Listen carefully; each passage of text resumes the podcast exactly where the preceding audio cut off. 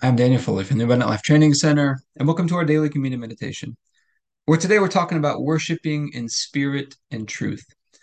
So in John chapter 4, Jesus says that God is a spirit, and those who worship him must do so in spirit and truth. Worshiping him in the spirit, worshiping him in truth. I've just been thinking about this scripture a little bit and what this means. And just want God to expand, just to, to give us insight and revelation into what this means and help us to walk in this consistently. And so we're going to take communion over that here in just a minute. But let's pray first, and then we'll get into our time of communion after that. Heavenly Father, I pray for everybody who's watching or listening, their families, their friends, everybody connected to them, and all of our church and governmental leaders. And I thank you for releasing us from darkness and transferring us into the light, into the kingdom of your dear Son. I thank you for your purpose and grace given to us in Christ Jesus before time ever began. And that Jesus was struck down, he was smitten, he was bruised and crushed and pierced and destroyed. Also, that you could be on our side, that you could be fighting for us. And I keep asking that you, the Father of glory, would give us the spirit of wisdom and revelation so that we would know you better.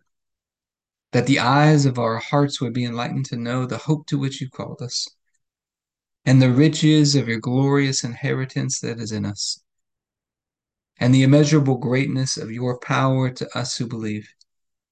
The same power that you exercised in Christ when you raised him from the dead, and you seated him at your right hand in heavenly places, far above all rule and authority and power and dominion and every name that is named, not only in this age, but also in the one to come. And you put all things under his feet and made him to be the head of the body, the fullness of him who fills all in all. And Father, I ask you to bless us and to make your face shine upon us. Let us find grace and favor in your eyes. Expand our borders and our territory. Expand our capacity to receive everything you've given us in Christ and to let it flow through us so that we do good and are a blessing to people all over the world.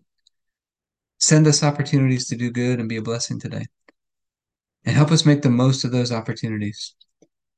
Keep your hand on us and help us do today what's right and best in your eyes, and do it with peace and joy and confidence in you. And we ask you to stretch out your hand to heal and do signs and wonders and keep us from evil and pain. Through the mighty name of Jesus. Amen. Say, Father, I'm asking you to teach us today. Teach us about worshiping you in spirit and truth. The thing that's coming to my mind right now is we talked about this week, our weekly, yearly cycle update. We talked about life balance, about balancing the spiritual, the mental, and emotional aspects of life, and then the practical areas of life. And how we have to prioritize the spiritual part of life. And I think a big part of that, we're going to prioritize the spiritual part of life, is worshiping in spirit and truth. And we're asking for your help today to teach us about this, to help us to walk in this consistently, the way that you intended us to, the way you desire us to. And we think on the night Jesus was betrayed, he took the bread and he said, This is my body broken for you. Do this in remembrance of me. We'd all missed it. We'd all turned to our own ways, and God laid upon Jesus the punishment that we deserved and by his stripes we've been healed. He was crushed and destroyed by God, smitten by God, so that we could be right and holy and perfect in God's sight, all through his one sacrifice. And God raised him up from the dead and seated him at his right hand. And he raised us up together with him and made us sit together with him. And communion is a celebration of our union with him being joined together as one. And so, Father, I thank you for this bread and ask you to bless it in Jesus' name. If you have your bread, you can take your bread.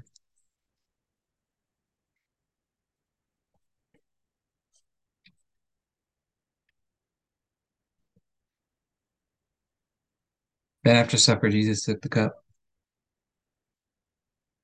He said, This is the cup of the new covenant.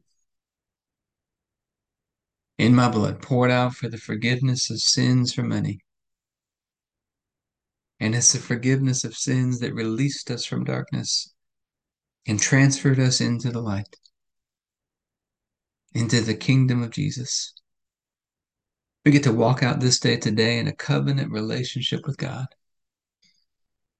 And so, Father, I thank you for this cup and ask you to bless it in Jesus' name. If you have a juice, you can take a juice.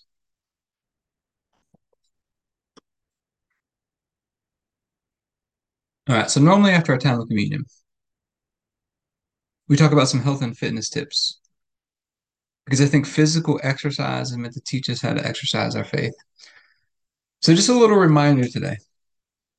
I like to start every exercise by working the feet and the ankles because they increase circulation or blood flow in the body. And we want to circulate that blood in the body to get us started each time. Now, a simple way to do that, you can do calf raises. You can work on uh, taking a lacrosse ball to the bottoms of the feet, massaging the feet, all different things that you can do to get that workout started in a good way. But I hope this has been helpful for you today. If you'd like to be a part of what we're doing in the Abundant Life Blueprint, you can go to the Abundant Life Training Center.com.